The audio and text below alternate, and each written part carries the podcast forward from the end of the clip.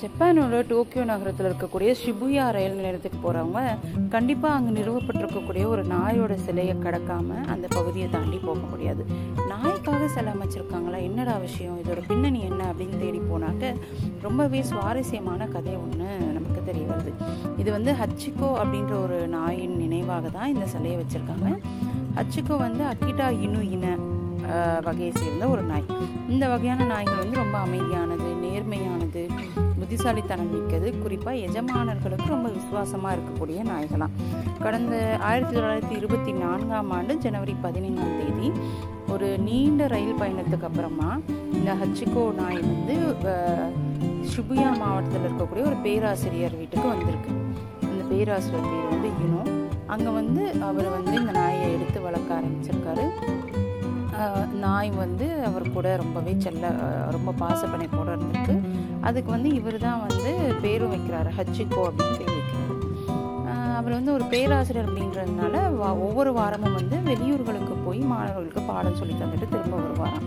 So அந்த மாதிரி அவர் வெளியூர் போகும்போது ஒவ்வொரு முறையும் அவர் போகும்போது ஷிபுயா ரயில் நிலையத்து வரைக்கும் போய் இந்த நாய் வழி அனுப்பிட்டு வருமா? திரும்ப வர நேரத்துக்கு கரெக்டாக அங்கே போய் நின்று அவரை வைத்து கூப்பிட்டு வருமா? இது வந்து தொடர்ச்சியான கதையாக ஒரு கிட்டத்தட்ட ஒரு வருஷத்துக்கு இது நடந்திருக்கு. எதிர்பாராத விதமாக ஆயிரத்தி தொள்ளாயிரத்தி இருபத்தி ஐந்தாம் ஆண்டு வந்து அந்த பேராசிரியர் இறந்து போயிடுறாரு. அவருடைய இறப்பில் இறப்பை அறிந்து இந்த ஹச்சிகோ வந்து ரொம்பவே வாடி போயிருக்கு. ஸோ இது uh, வந்து அவருடைய உடையே உடலையே சுற்றி சுற்றி வந்ததாக அந்த நிகழ்ச்சியை வந்து நேரில் பார்த்தவங்க பலர் வந்து சொல்லியிருக்காங்க.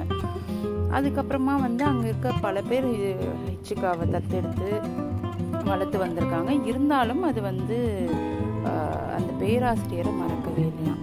அவருடைய நினைவாக என்ன பண்ணுமா ஒவ்வொரு வாரமும் கரெக்டாக அவர் ட்ரெயினில் போவார் இல்லையா? அந்த டைமுக்கு ரயில்வே நிலையத்துக்கு போயிடுமா.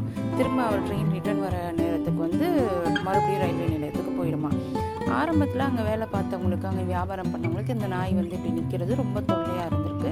பின் நாட்களில் தான் மக்களுக்கு வந்து இதோட உண்மையான கதை என்னன்னு தெரிய வந்திருக்கு. ஸோ அப்புறம் என்ன பண்ணிட்டாங்க? மக்கள் வந்து அந்த நாயோட நல்லா பழக ஆரம்பிச்சிட்டாங்க. ரயில் நிலைய ஊழியர்களும் அதை நல்லா ஃப்ரெண்டாக எடுத்துக்கிட்டாங்க ஸோ தினமும் ஒவ்வொருத்தர் அதுக்கு சாப்பாடு எடுத்துகிட்டு வந்து கொடுக்கறது இந்த மாதிரி அதை வந்து அவங்களில் ஒருத்தராகவே பார்க்க ஆரம்பிச்சிட்டாங்க.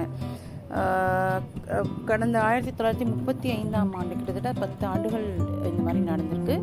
இந்த நாயை பார்க்கறதுக்குனே வெளியூர்லேருந்து பலர் வந்து ஷிபியா ரயில் நிலையத்துக்கு வர ஆரம்பிச்சிட்டாங்களாம். ஆயிரத்தி தொள்ளாயிரத்தி முப்பத்தி ஐந்தாம் ஆண்டு ஹச்சிகோ வந்து உயிரிழந்துருச்சு. அப்போ ஜப்பானில் இருந்த பல்வேறு செய்தித்தாள்களும் முதல் பக்க செய்தியாக இதை வெளியிட்டிருக்காங்கன்னா பார்த்துக்கோங்க. முக்கிய பிரமுகர்கள்லாம் அதுக்கு வந்து அஞ்சலியும் செலுத்தியிருக்காங்க. அதுக்கப்புறமா தான் இந்த நாயோட நினைவாக பொதுமக்கள் கிட்ட பணம் திரட்டி அதுக்கு சிலையை நிறுவியிருக்காங்க. இன்றைக்கும் வந்து ஹச்சிகோவோட கதைகள் ஜப்பான் நாட்டு புத்தகங்களில் இடம்பெற்றிருக்கு. நன்றி விசுவாசம். இதுக்கெல்லாம் ஒரு உதாரணமாக ஹச்சிகோவை வந்து மக்கள் நினைவு கூடுறாங்க இன்னும் ஒரு நூறாண்டு ஆனால் கூட ஹச்சிகோவை ஹச்சிகோவோட கதை வந்து மக்களிடையே நிலைத்திருக்கும் அப்படின்னு சொல்கிறாங்க ஜப்பான் நாட்டு மக்கள்.